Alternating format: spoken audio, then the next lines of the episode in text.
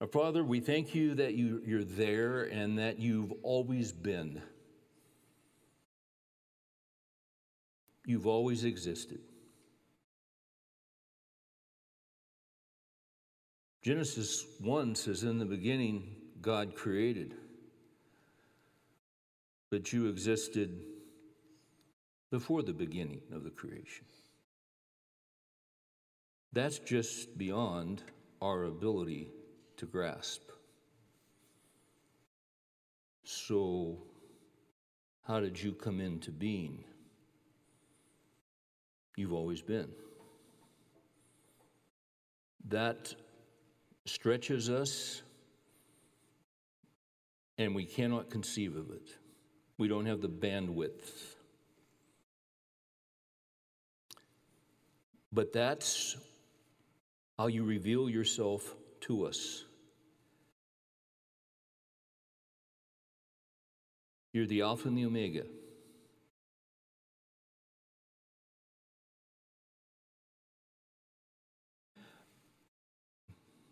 You're God and we're not. Pondering that just for a moment in the midst of a busy day provides um, great perspective. We got a lot on our plates. We've got lists. We check stuff off. And we look at our list, and there's still more on it. And we get tired, and we get frustrated, and we get fatigued, and we get worn out, and we get anxious. And we think about not only what's on our plate for today and tomorrow, but we got stuff out there a week out, two weeks, three weeks, a couple months. We're chewing on all that stuff. And sometimes it's just overwhelming. You invite us to be still and know that you are God. You invite us to cast all of our care upon you because you care for us. You give to your beloved even in their sleep. We have to sleep. You never have slept. You never nod off. You never lose an ounce of energy because you're God. We thank you that you're there. We thank you that Jesus, who is God, came, was born of a virgin, lived a sinless life, went to the cross. And he who knew, he who knew no sin became sin on our behalf. And he paid the price for us that we could never pay. And because of that, we belong to you through Christ. We have been adopted as sons. And there is no condemnation to those who are in Christ Jesus because of what Jesus has done and what he has accomplished. That right there calms our hearts and calms our spirits. We're not perfect, but Jesus is. And he transferred his righteousness into our account. To help us to take a deep breath, not just physically, but mentally and emotionally, and um, be mindful of who you are tonight. And that you're out in front of us, and you're behind us, and you're on both flanks. You're above us, and you're even underneath us, because underneath are the everlasting arms. In other words, you've got us. And we're so grateful.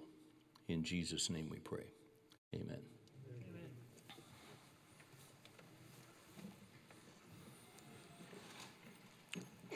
Tonight we're back in our study on the Ten Commandments, calling the series uh, Building on Bedrock. We'll be in Exodus 20 tonight. The topic, the premise of this semester, um, I'll, I'll restate it. I'll probably do this each time, just to get our heads in the ball game as we come in here. So here's our premise this semester. We can only overcome the hyperinflation of sin and lawlessness that surrounds us by returning to the gold standard of the Ten Commandments.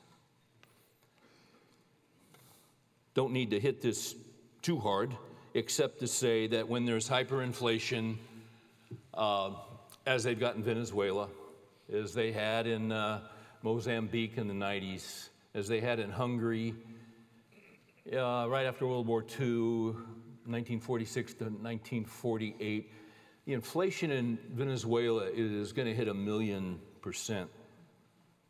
But in Hungary, it hit a trillion percent. I have a friend that has a ministry in Haiti, and he was down there three months, and a box of Cheerios, I think, uh, this is close, was $14. Now it's 27. It's called hyperinflation. We are watching the hyperinflation of evil around us. It's like it doubles every day. It increases exponentially. You see it, you sense it, you're aware of it.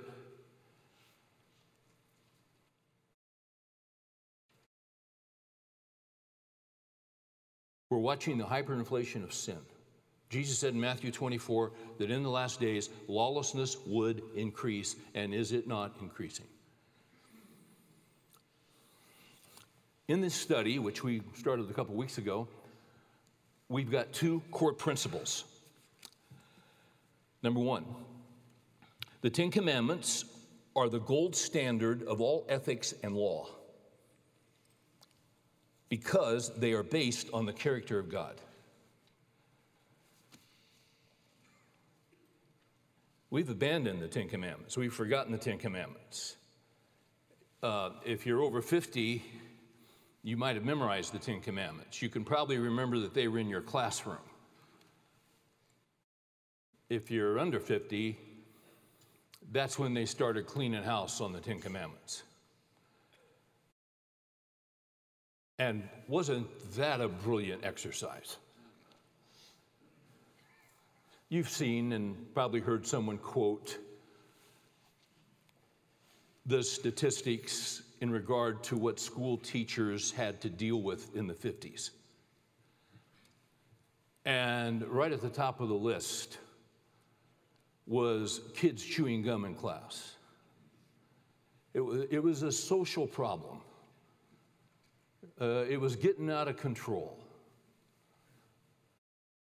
In 1959, Martyn Lloyd-Jones said to his congregation in London, We're living in days of exceptional evil. That was 59.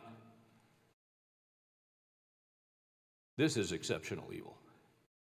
And it's growing exponentially every day. So the Ten Commandments are the gold standard of ethics and law because they are based on the character of Almighty God. Holy, holy, holy is the Lord God Almighty. The Lord God is good. The Lord is good and does good. Psalm 119, I think 68. There is no injustice with God. He's always just. He's good, He's just, He's sovereign, He's everywhere. He sees everything. The eyes of the Lord are in every place. But his character is absolute righteousness and holiness. The Ten Commandments are reflected of who he is, a reflection of who he is. Second principle when any individual or nation departs from the Ten Commandments of God, they abandon the gold standard and much evil follows. Say that again. When any individual or nation departs from the Ten Commandments of God, they abandon the gold standard and much evil follows. And you can track it if I mean, if you're my age, you can look back and see when the Supreme Court started making these decisions taking the Ten Commandments out of the school, taking prayer out of the school, and, and you know, we're familiar with this, and you say, yo, yeah, I've heard that, I've heard that. Just look at the results. There used to be a sense in this nation, even if you weren't a Christian, there was a sense that God existed and we lived our lives and we would give an account to Him. Allan Bloom wrote a book in the 80s called The Closing of the American Mind. Brilliant Jewish professor. And he talked about the radical change that was taking place in America. He said it used to be in America, it used to be that every home had a Bible. It might have dust on it. Maybe they never opened it, but they had a Bible. Maybe they didn't go to church, but they had a Bible. Everybody had a Bible. That Bible represented the truth, it represented morality, ethics, law. So even if someone was an unbeliever, they'd teach their kids you don't cheat on a test, you don't steal when you go to the store. You, it was part of the fabric of this nation. Those days are gone.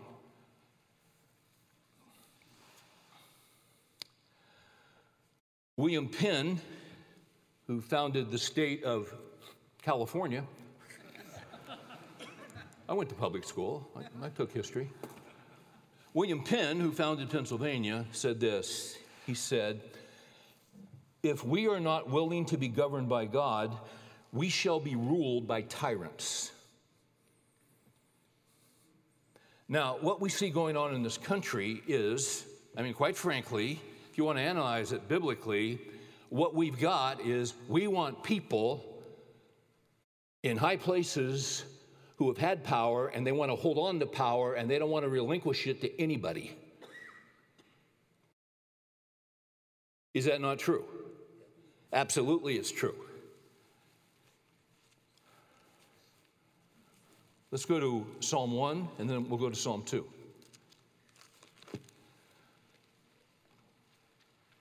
Psalm 1. Uh, uh Psalm 1 is the introduction to 150 Psalms. It kind of encapsulates the big picture. There are two ways, two ways to live. How blessed is the man who does not walk in the counsel of the wicked, nor stand in the path of sinners, nor sit in the seat of scoffers.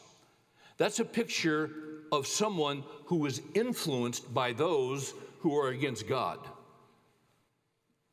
They're in the education system, they're in the government, they're, they're at your place of work, they're, they're, all over and they're growing quickly, as we'll see in a few minutes. It's not that we don't have relationships with unbelievers, but what this is, this is, a, this is an issue of who are your advisors? Who are your counselors? Who do you value for their advice? Who do you look to? How blessed is the man who does not walk in the counsel of the wicked, nor stand in the path of sinners, nor sit in the seat of scoffers, no matter how many doctorates they have from Ivy League schools. Two, but his delight is in the law of the Lord. Let's say a quick word about law. We'll probably have to say this each week just to, you know, because you need a refresher on this stuff. It's kind of confusing. You got law in the Old Testament and then gospel, and are we under the law? Are we not under the law? Okay. We'll go to Exodus 20 in a minute. You got the Ten Commandments. Moses goes to Sinai. God gives him, you saw the movie, didn't you? Charlton Heston, the whole thing. God gives him the Ten Commandments written on stone.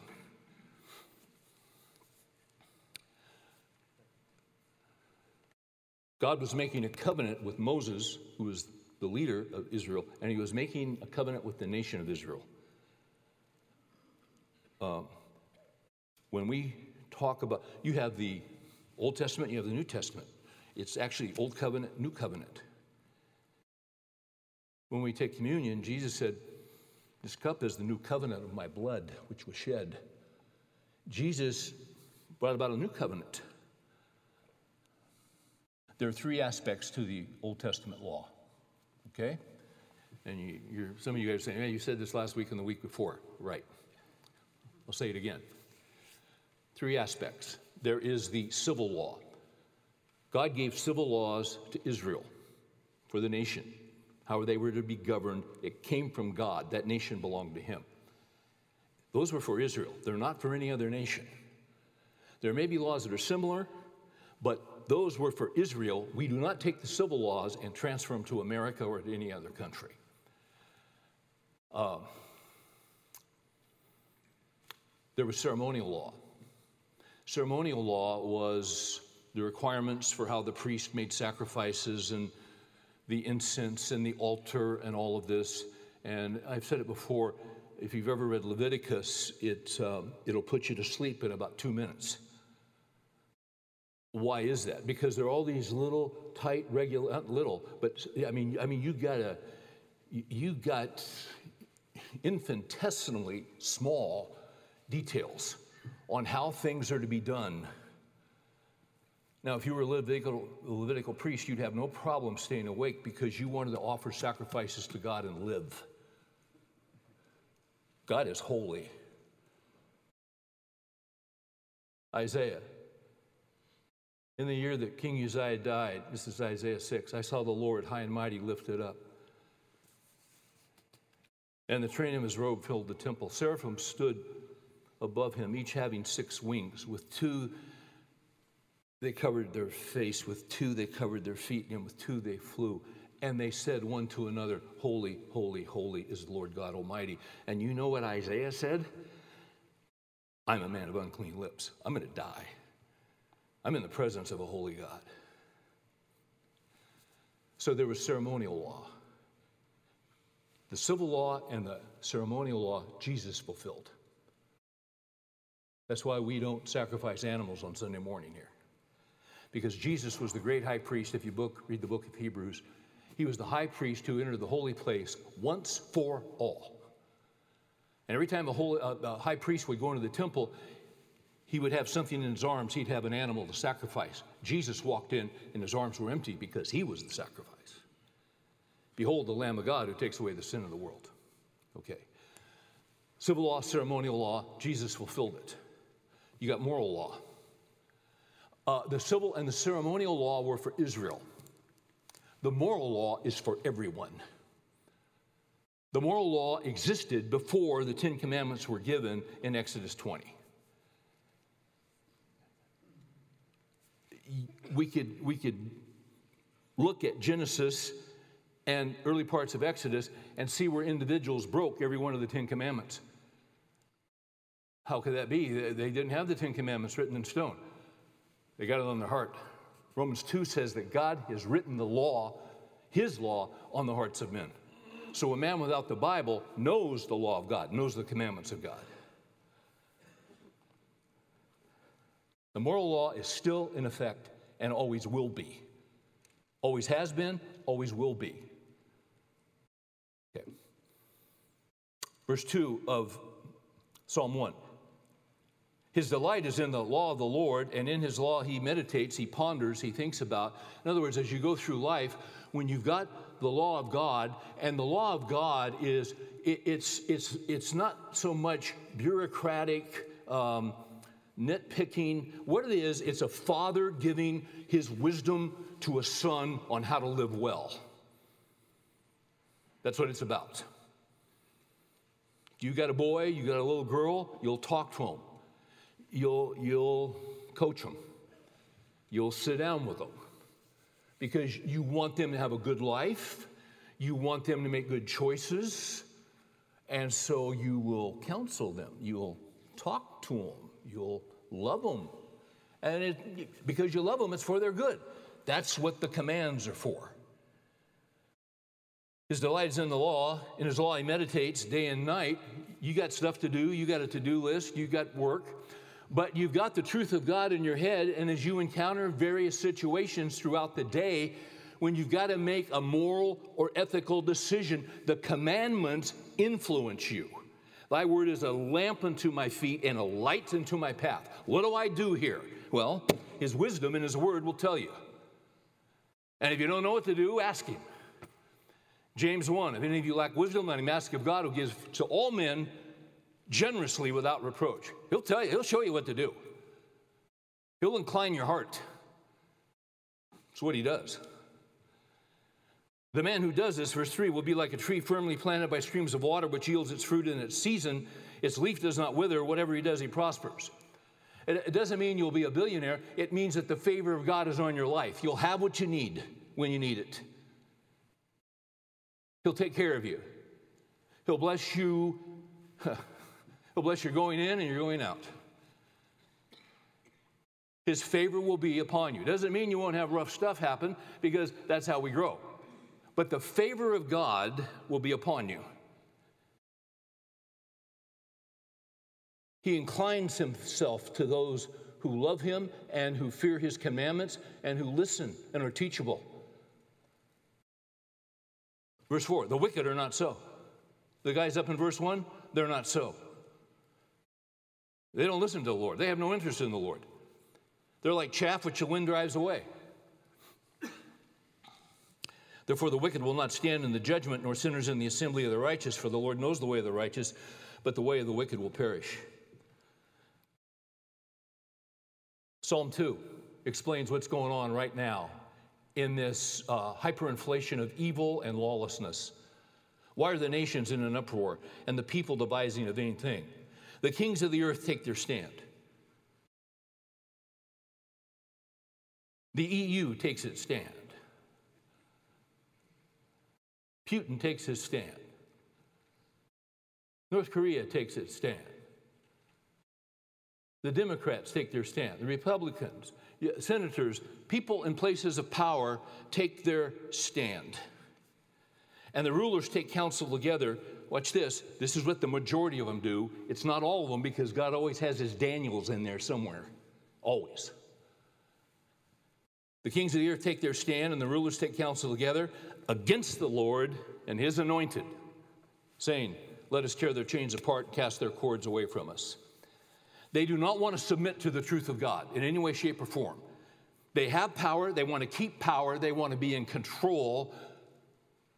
That's their God. And we see that and upsets us and it bothers us. And verse 4 says, He who sits in heaven laughs. The Lord scoffs at them. He's, he, he's got it. He's got it. It's okay. Jesus, King is, Jesus is King of Kings and Lord of Lords. He's got a plan for the ages, He's got a plan for the nations. His plan is more exact than an atomic clock. He raises up nations, he sets them down. He raises up rulers, he sets them down. You have the rise and fall of great nations. And Jesus rules and reigns over all of it. And when it looks like for God's people things are falling apart, they're actually falling together because of the providence of God.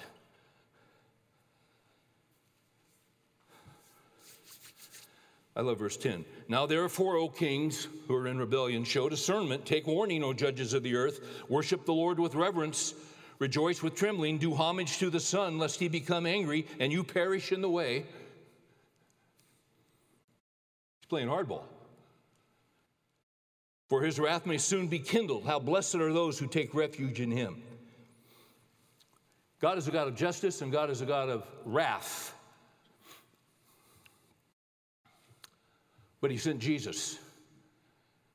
And whosoever shall call upon the name of the Lord shall be saved. Let's go to Exodus 20. So, really, I, I, mean, Psalm 1 and 2, it's what we see going around us right now. It's nuts.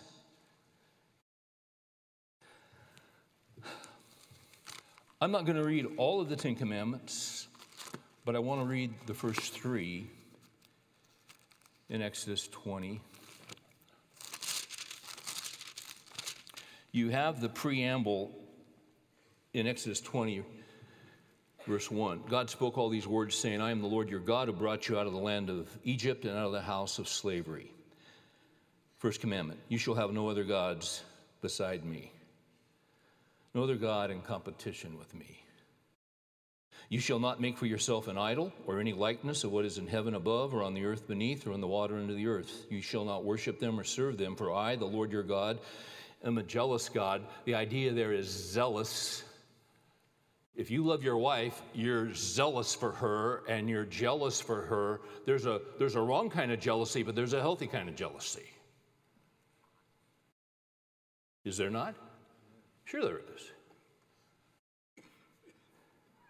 I visit the iniquity of the fathers on the children, on the third and fourth generations of those who hate me, but showing kindness to thousands to those who love me and keep my commandments. This can kind of mess us up here. But you got to notice there are two groups those who hate me and those who love me. And I'm not going to spend much time on this, but we tend to emulate what we see in homes, and sins are often repeated in families that don't know Christ. But the gospel, the good news, can break through, and those who have had generations of not knowing Christ can receive Christ, and they put a new link in the family chain. Your generations are just, they're, they're, it's a huge chain of links. You're one generation, your kids are the next, grandkids, etc., and then you got them going back. When a man comes to Christ, there's a new link in the change, in the chain, and old things pass away and all things become new. And God shows his goodness to a thousand generations. You shall not take the name of the Lord in vain, for the Lord will not leave him unpunished who takes his name in vain. First three commandments.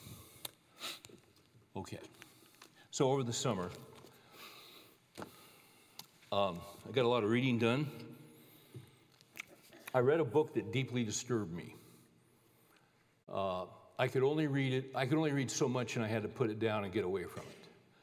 But then I had to come back to it because it's so.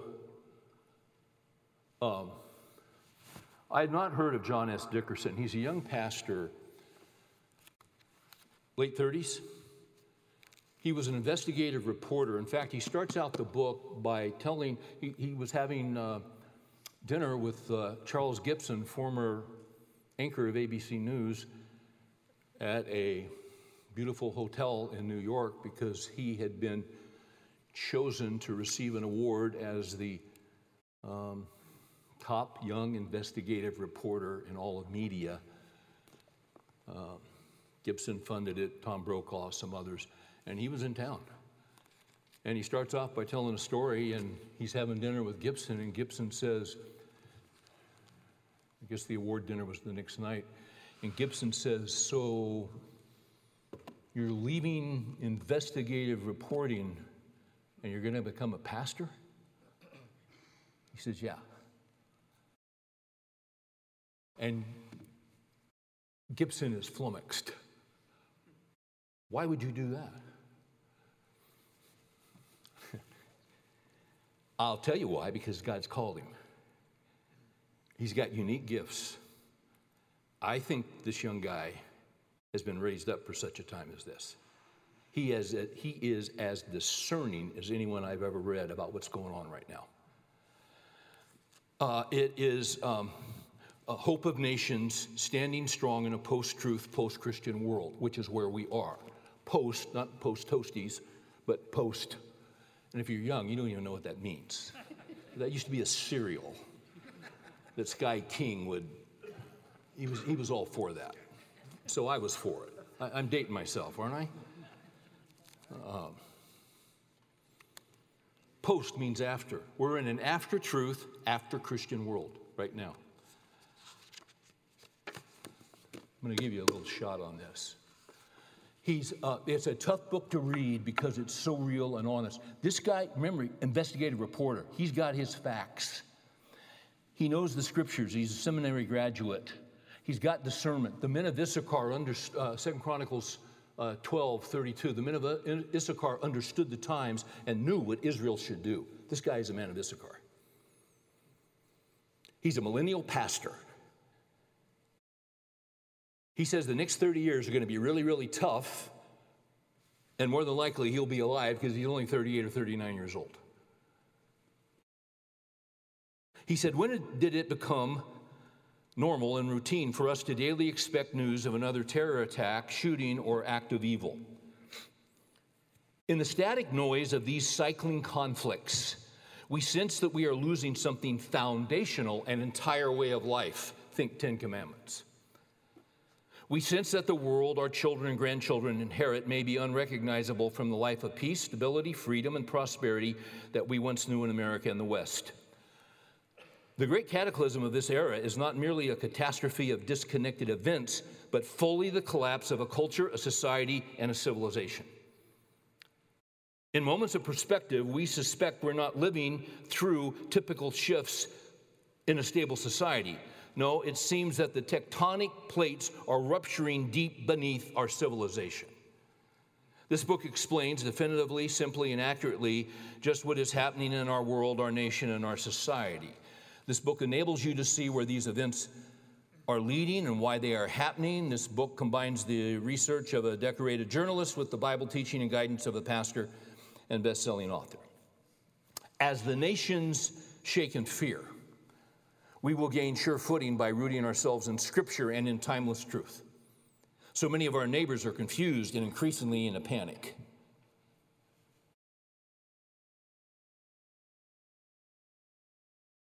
And then he says, We're going to be looking at uh, what's happening, why it's happening, where it will lead.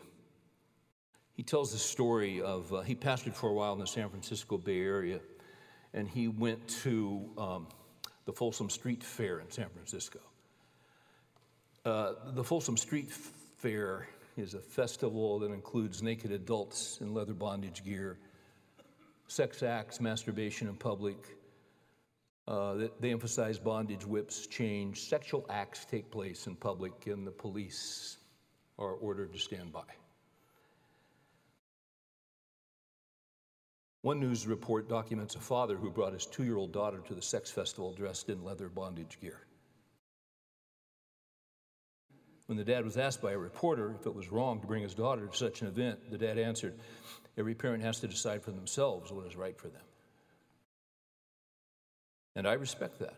And we decided that this is right for our children. Exposing a child to acts of sex would rightly be prosecuted as sexual abuse in many states, but at this Folsom Street Fair in California, instead it's celebrated. I mention this disturbing story here in the introduction for one purpose. When you read the term post truth in this book, you may be tempted to brush it off as an academic term that doesn't really matter. But a dad dressing his little girl in bondage gear and bringing her to wit- witness enacted sexual abuse is one tangible example of where post truth thinking actually leads a culture, its people, and its youth. When a culture has no truth standard, then every family is free to define its own morality. I was reading this week of 13 year old girls that are having mastectomies. because of sex change. And they've been told certain things that are not true. 13 year old girls. I couldn't even finish the article. As we'll see in the pages of this book, the post truth shift of American culture is underway, and this shift will bring with it tangible and difficult consequences for our neighbors, our children, and our grandchildren. Aren't you glad you came tonight? this is tough stuff. But you know what? We're the men, we're the dads, the fathers, the grandfathers. We can't have our heads in the sand. We, not, we need to know what's going on. And we need a sure word from the Lord on how to lead and live our lives in these uh, times of uh, the hyperinflation of evil and lawlessness. He says every year the experts at Oxford dictionaries pick a word for the year. Recently they chose post truth as the single word that summarizes American and European culture now. They noted, and this is huge, that our society now defines truth by feelings rather than by facts. That's the shift. Western society was once founded on truth, but it has now moved beyond it. With its post-truth, post-truth declaration, the team at Oxford planted a flag, a mile marker between two eras in world history. And it is this shift from one era of history to another that underlies the global and social unrest we now see. In the United States and the West, the previous era was defined by the constant pursuit of truth. Think Ten Commandments. That era was an uneven but upward climb towards truth. It lasted more than a thousand years from the founding of Oxford University and the other early Christian universities until very recently Harvard, Yale, Princeton, Brown, Ivy League schools. Christian based Western contributions, the following is a fact, not an opinion. I had a young man tell me a couple of weeks ago that wherever Christianity goes, the well being of people decline and there's no advancement. I, I said, I want to say this to you nicely, but I want to say it. You could not be more wrong. That is not factual and that is not true. It is absolutely the reverse. And he didn't believe me. Christian based Western contributions, uh, Christian based, Bible based, Ten Commandments based, Jesus based. have doubled human life expectancy, created widespread literacy, eradicated open slavery, which had been a global norm previously, and birthed the most prosperous era of human history thanks to Western democracy, modern medicine, the scientific revolution, and mechanizations that have lifted humanity from darkness to light. Watch this. In our lifetime, we have witnessed, more than likely, the peak of this Western Christian civilization. It is a vast and complex network network, and Western civilization will not collapse overnight. But this much is clear Western society is now willfully descending back down the mountain of truth, moving willfully away from the very pursuit that proclaimed, that produced its wealth and liberty in the first place. We're retreating from it. What lies ahead, we cannot say with certainty, but if human nature plays out as it has in previous eras, then my generation, the millennial generation, will find itself surprised by the brutality and consequences of a society severed from the truth.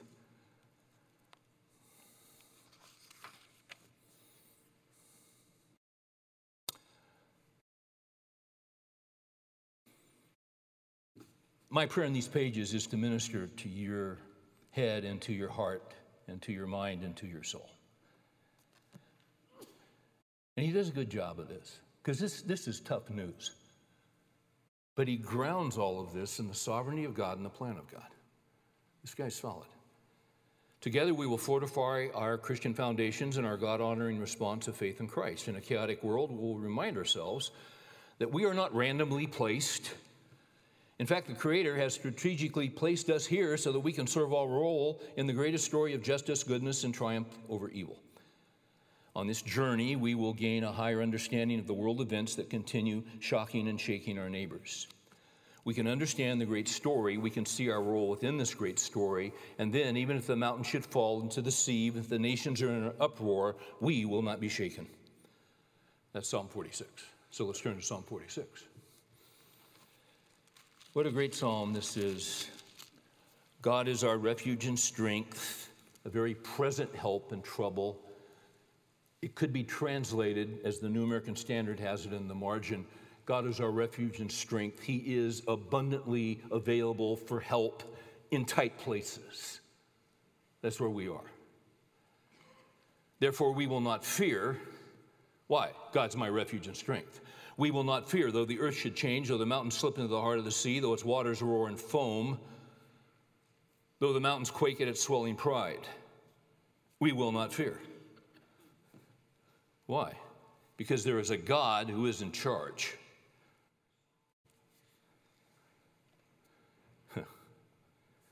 You can read down through the rest Verse 6 The nations made an uproar, the kingdoms tottered. He raised his voice, the earth melted. The Lord of hosts is with us, the God of Jacob is our stronghold.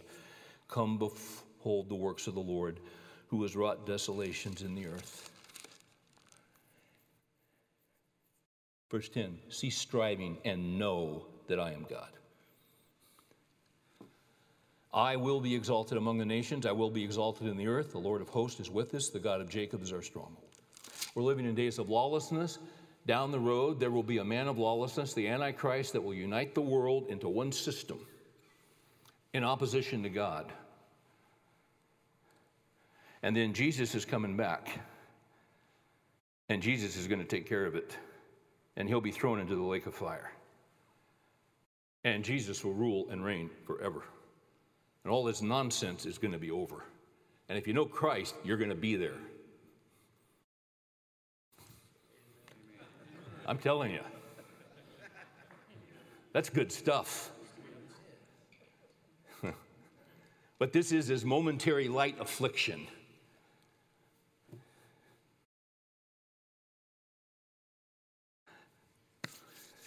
In light of this present darkness, we must, uh, as Christian men, recommit, recommit to three truths. I want to give you three truths tonight. I gave you two core principles, but let me give you three core truths, and they all revolve around the first three commandments.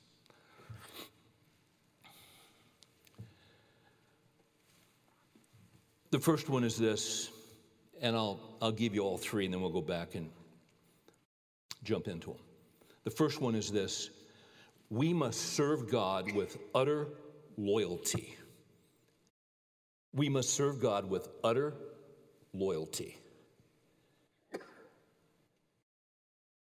What is the first commandment?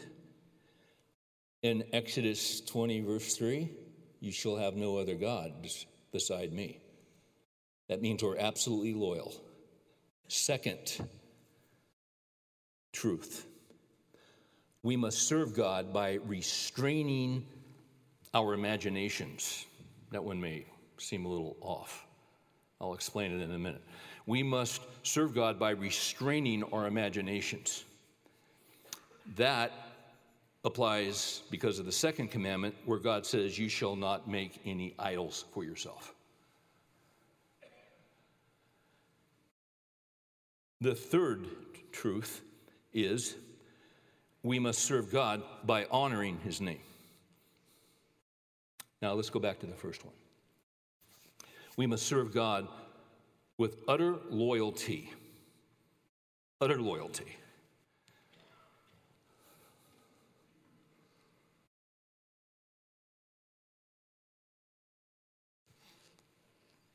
And you shall love the Lord God with all your heart, all your soul, all your strength. As I said recently, might have been here, it doesn't say you shall love the Lord your God with 90%, 80%, 60%. You want to be all in. In these days, you want to be all in. You don't want to be half hearted. You don't want to be messing around. You don't want to be a church guy. You want Jesus in your heart guy. You want Bible in your mind guy. Not to pass a quiz or play trivial pursuit and win, but to apply it to your life so that He can navigate you and you can walk in wisdom. Absolute loyalty to the Lord God Almighty. I'll quote again from Packer in his little excellent book called Keeping the Ten Commandments. He has a chapter, Who Comes First? The fundamental commandment, first in importance as well as in order and basic to every, every other, is You shall have no other gods before me. True religion starts with accepting this as one's rule of life. the next section is called loyalty. Your God is what you love, seek, worship, serve, and allow to control you.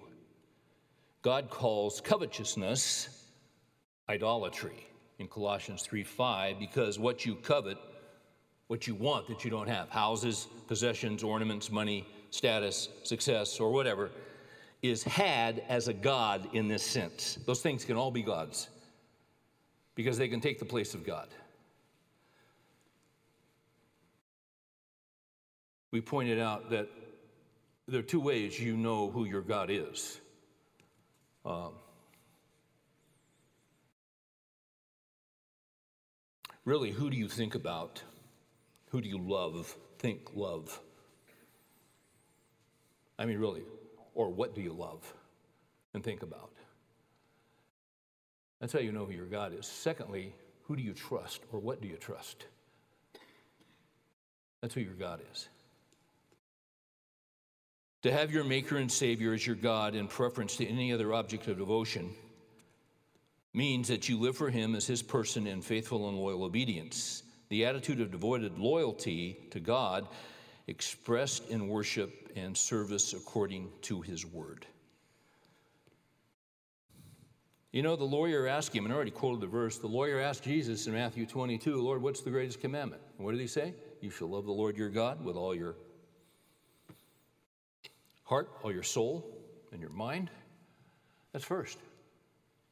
You love the Lord God. And as John Calvin said, the human heart is an idol making factory. We're always having to fight off other gods because there's always something that gets our attention and gets our interest. And you know what's interesting is when Moses was up on the Mount Sinai and the Lord gives him the Ten Commandments, he comes down and he's there, there are the people, and there's, all, there's, there's anarchy and chaos, and there's all this celebration and all this deviation going on. What, what happened?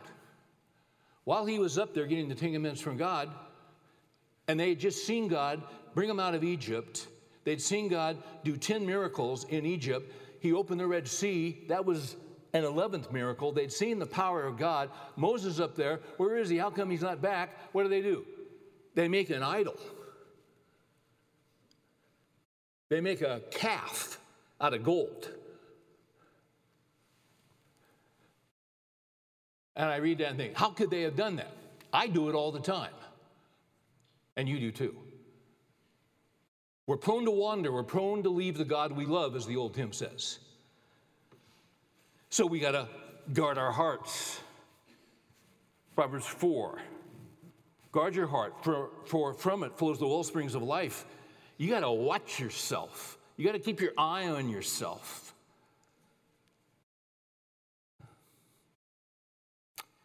Then you've got the second commandment and the principle that we had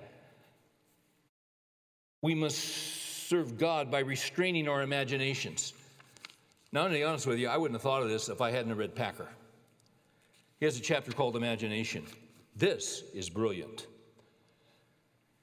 This section is called Imagining God.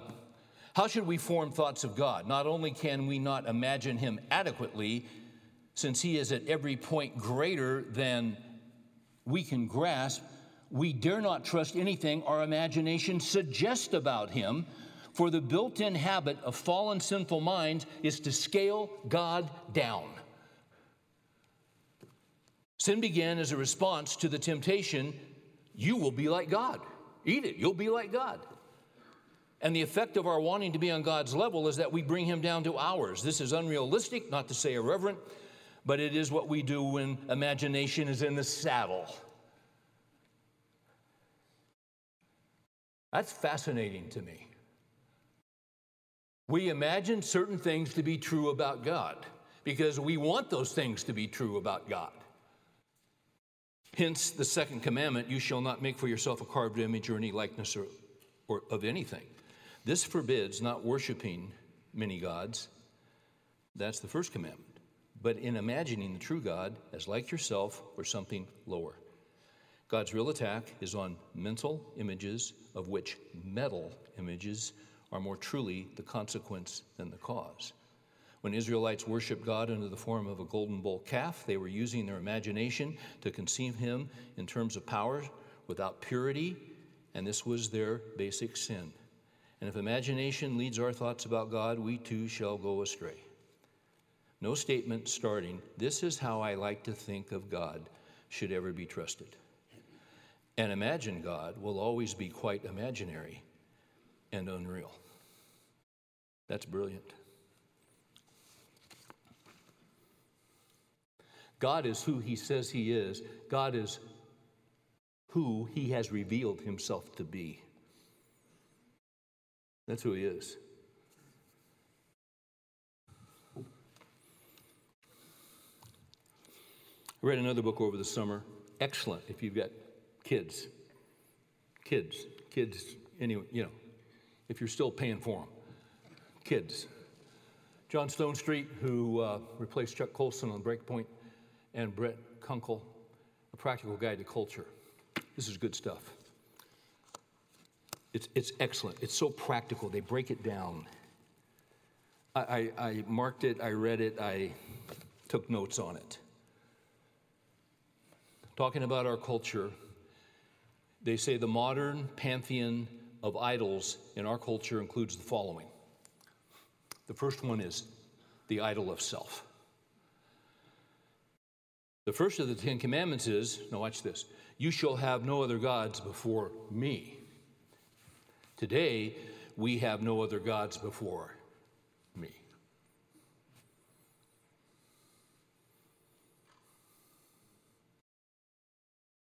We're selfish. We're into self realization, self understanding, self actualization, self discovery. We're just into self.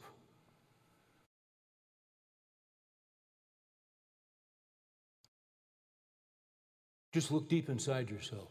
You're confused, you're hurting, you're not sure what to do. Just look deep inside yourself. You don't want to do that. Jeremiah says, The heart is desperately sick and wicked. Who can know it? Looking deep inside yourself is like going scuba diving in a septic tank. it is. It's all about you. It's just all about you. You don't care about anybody else. You may act like it. You may have the people smarts. You can't let that out. But you know, it's all about you until Jesus gets a hold of you and he sits on the throne of your heart. And you become a servant. And he's Lord. And he's master. And he's God. There's this sin, uh, the idol of state. Not state college, government. The idol of state. The Apostle Paul wrote, My God will supply every need. Today, we increasingly look to the state to supply our needs and even many of our wants. Don't have to say anything more about that. You see it, you get it, you understand it. Next idol, the idol of sex. This very good gift of God, a means of expressing love and marital oneness, is for many life's highest pursuit and in, in and of itself. One of the things behind this whole confirmation stuff, and I said this the other night, one of the things is they want to know is this guy going to, in any way, shape, or form, impose God and his commandments upon us? We want to be able to have as much sex as we can have and slaughter those babies and not think a thing about it. The new president of Planned Parenthood, this woman, the new one. She says, and I'm paraphrasing, but I am doing this, I'm taking this job because I am a mother.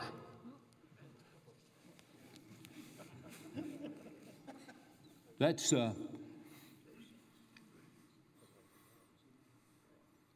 that's evil. That's wicked. That's wicked.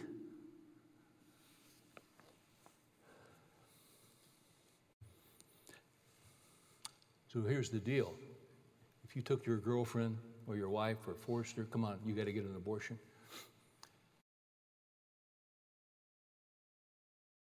Was that evil? Yeah. Did Jesus die for that sin? Yeah.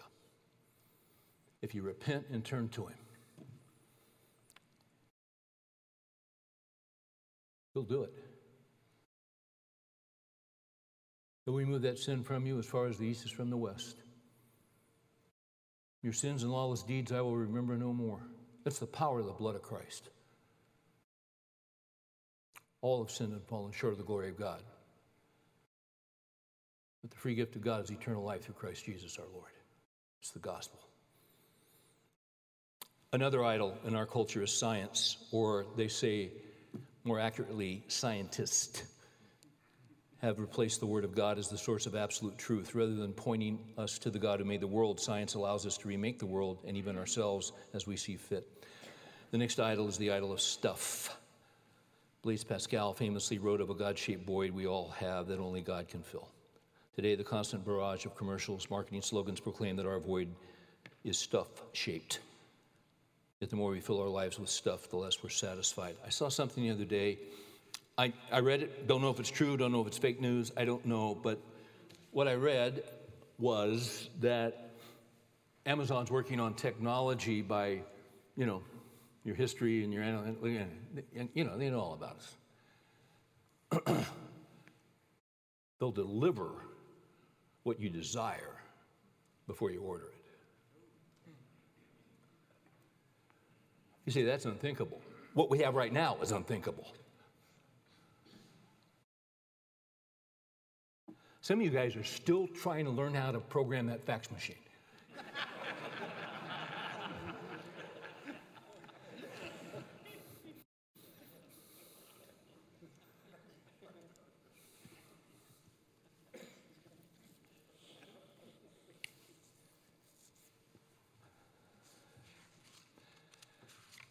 There's a new book out on Christian universalism. Last week I talked about the idol. Another idol, a contemporary idol in evangelical Christianity, is the idol of no hell. No hell. You'd be surprised how predominant this is among especially young believers and academics, theologians. No hell. The flip side of that would be everyone is saved. That's universalism. Michael McClymond written the new 12, uh, 1300 page history and critique of universalism. They interviewed him. Fascinating article. Um,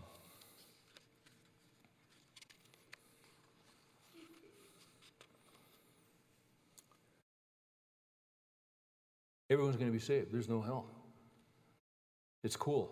God's cool. God would not do that, even though Jesus talked about hell twice as much as he talked about heaven. By the way, we read Psalm 1. It said, The wicked will not stand in the judgment.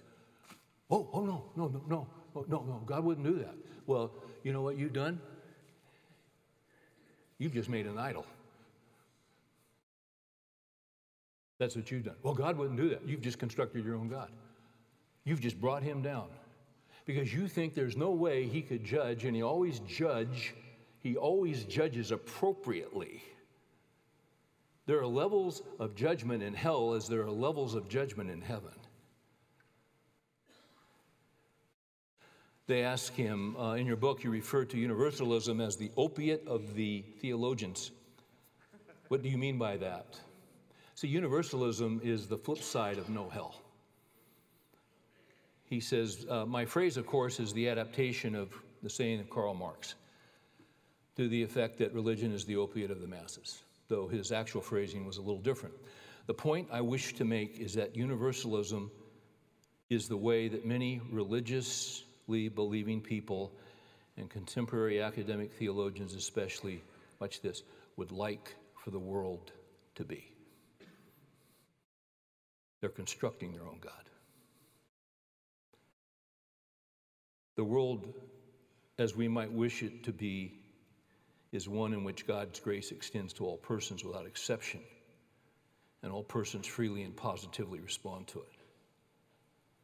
Some contemporary universalists suggest that the harsh traditional doctrines of divine judgment and hell are keeping people out of the church. If only we would replace these doctrines with the good news of Jesus, people would respond.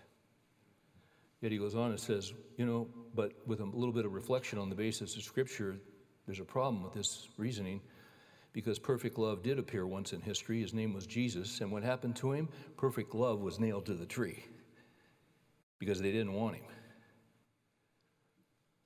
Jesus said, If the world hates me, you know that it hate, if the world hates you, you know that it hated me before it hated you. John 15, 18.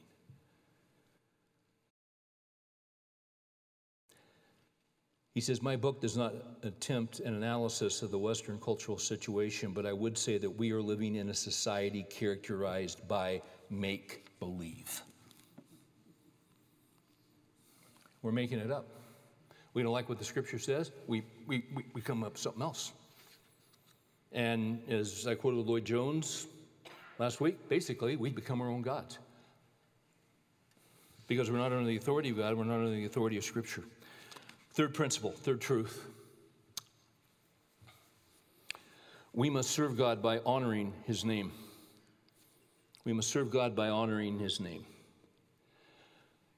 third commandment states, You shall not take the Lord's name in vain. There, there, there's a lot to this. But just a couple of thoughts.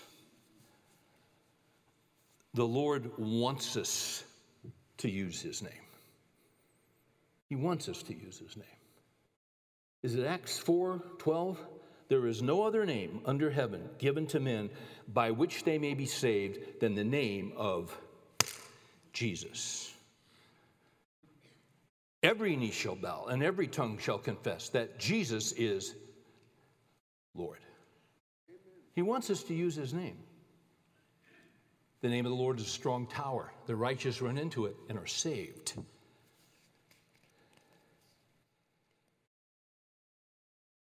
His name is the name above all names. He wants us to use his name. Our Father who art in heaven, hallowed be thy name.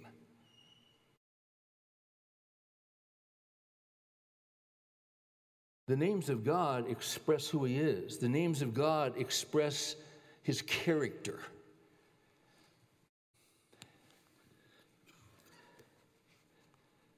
Philip Ryken has written this. It's good.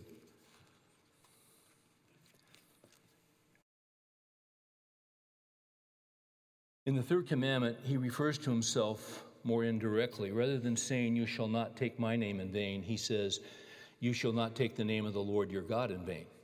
He does this to call attention to his special covenant name, Yahweh, or Lord. This was a name that God revealed long before the Israelites even reached Mount Sinai. Back at the burning bush, remember Moses was in the wilderness for 40 years? Back at the burning bush, Moses asked for God's name, and because of his great love for his people, God gave it to him. God said to Moses, I am who I am. This is what you are to say to the Israelites I am has sent me to you. God also said to Moses, Say this to the people of Israel The Lord, the God of your fathers, the God of Abraham, the God of Isaac, the God of Jacob, has sent me to you. This is my name forever. and thus I am to be remembered throughout all generations. He is Yahweh. Ryken goes on and says, The name that God revealed was his personal name, Yahweh, Literally, God's name means I am who I am, or I will be who I will be. It speaks of God's self existence, his self sufficiency, and his supreme sovereignty. As the events of Exodus unfolded, it also testified to his saving power. The Israelites learned from their deliverance that the God who revealed his name to Moses is a God who saves. John 8, I think it's 856. Jesus is taking on the religious leaders as he often did. He was always throwing curveball. Those guys didn't know what to do with him. They hated him. He has this dialogue going on. You get to 856, Jesus said, Your father Abraham rejoiced to see my day, and he saw it and was glad. The Jews said to him, You are not yet 50 years old, and you have seen Abraham? Jesus said to them, Truly, truly, I say to you, before Abraham was born, I am. There you go. It's Father, it's Son, and it's Holy Spirit. No other name under heaven by which men may be saved. Why? John 14, 6. Jesus said, I am the way, the truth, and I'm the life. Whosoever shall call upon the name of the Lord shall be saved. The Lord wants us to use his name.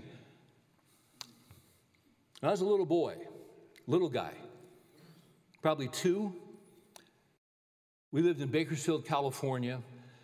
My dad was working at an oil refinery. And I remember him telling me the story, and I asked him about it before he died several times to make sure I had it right.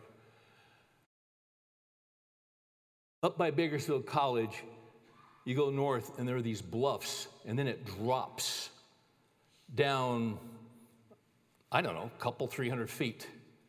And in the middle of those bluffs, nothing down there, was this big uh, Richfield oil, oil refinery. And I remember driving down that little two lane road, and you could drop off, and it, the whole thing, there weren't guardrails on every stretch. Some of it was just a drop. I can be, remember as a little boy being real nervous, you know, watching my dad drive that. so my dad had worked the night graveyard shift. He's tired, he's exhausted.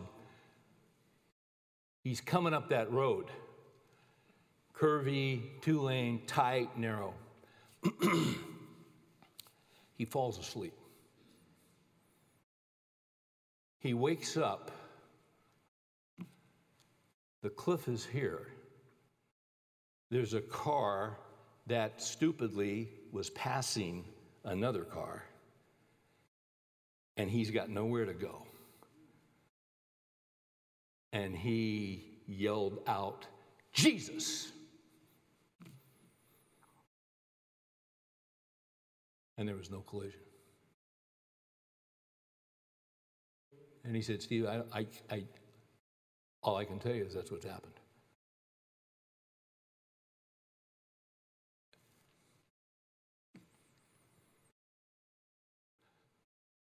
Psalm 68, I think it's verse 20. To the Lord belongs escapes from death. Is it possible to he wants us to use his name. Is it possible to use his name, to, to misuse his name? Last week, September 11th, I was watching the History Channel for about 20 minutes, and they had all this footage that they had gotten from people on the streets. Uh, and, you know, some of it was real rough, and it's, it was kind of fascinating, though. And they had a time, you know, the time would come up, and, you know, the first tower fell, and then it was pretty, pretty riveting. The second tower goes down, and you, you've seen the pictures. And then this, this billowing cloud of smoke starts taking over, taking over everybody. And here's this, this guy's filming, some guy's filming these people, and these people are running down the street, and they're saying, Oh my God, oh my God, help me. Oh my God, help me. Jesus, help me. Oh my God, Jesus. Now, an hour before, they were saying, oh my God. And they didn't mean it. Yo, oh my God, I can't believe that.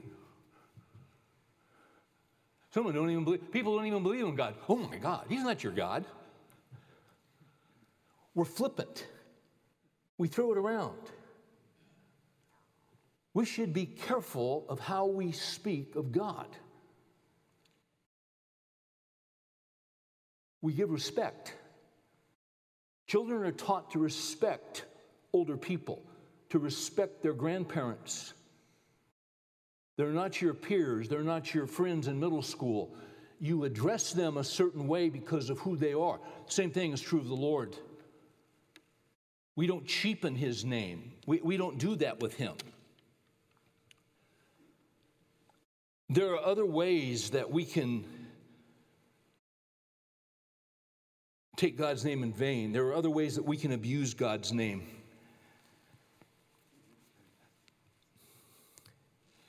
In this article on universalism that I read, they talk about a theologian named Karl Barth. Now, if you look him up, he was the most preeminent theologian of the 20th century. Barth did some good things, but he did some not, not so good things. Uh, a lot of biographies have been written about him he came up with a new orthodoxy. You know, he's, he's popular. He took on some liberals, but he wasn't really all in with the scripture. He didn't believe in the inerrancy of scripture, but he's been respected. But he's confusing. Um, a biography was written on him a number of years ago, and it came out that. Um, Karl Barth had a decade long affair with his administrative assistant. He was married and had children. He actually moved her, she was his mistress, into the house and lived with her and had sexual relations with her. This was unknown, recently came out, was substantiated in this biography An article was written in Christianity Today when writer says, under the heading Steadfast in Faith and Steadfast in Adultery, It's difficult to reconcile the utter strangeness of a man who lived in awe of a holy God while subjecting his wife and children to the indignity and the inappropriateness of a live in mistress. But this was part of the mystery of Karl Barth.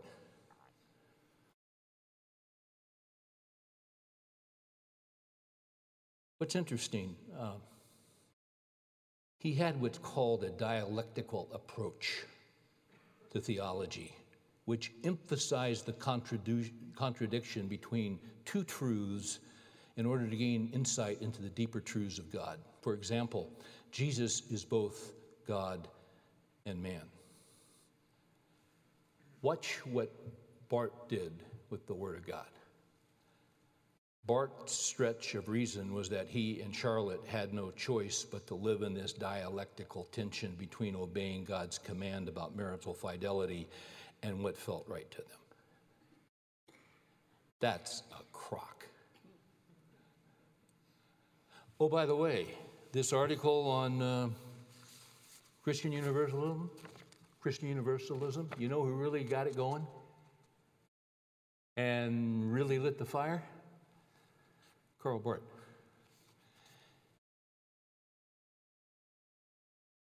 He had a view of, of salvation.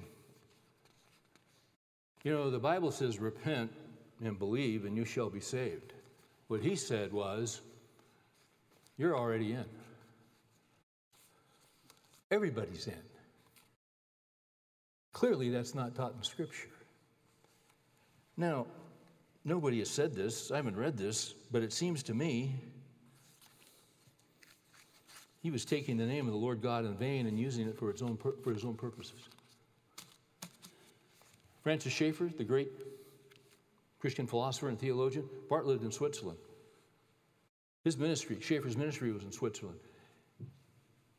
He was presenting a paper at an evangelical congress about Barth's theology. Doesn't believe in the inerrancy of Scripture, believes in universalism, da da da. Out of courtesy, sent it to Barth. Barth sent it back, was very upset. And one of the things he said to Schaeffer is, I don't want to talk with you, I will not interact with you, because I do not deal with people who are not open minded. In other words,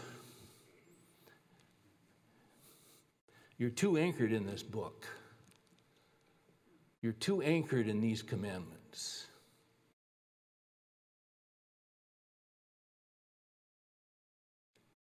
He wanted it both ways. So he made an idol. That's his legacy. Let's pray. Father, we're all sinners. We all make idols. But as in our day and time, the world is hyperinflating in lawlessness and wickedness,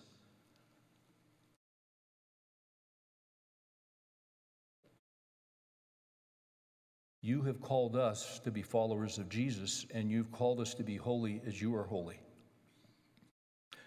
The Ten Commandments, Lord, we can't keep them. We desire to, but even if we don't physically commit adultery, you brought it down to our heart. Even if we don't murder someone, if we want to, if we wish we could, we've broken the commandment. You see everything about us. We cannot keep the law. Thank you that you did keep it for us. Thank you that you have forgiven us of our sins. And thank you that as we walk with you and we fight off idolatry and sin, 1 John 1 9 rings true.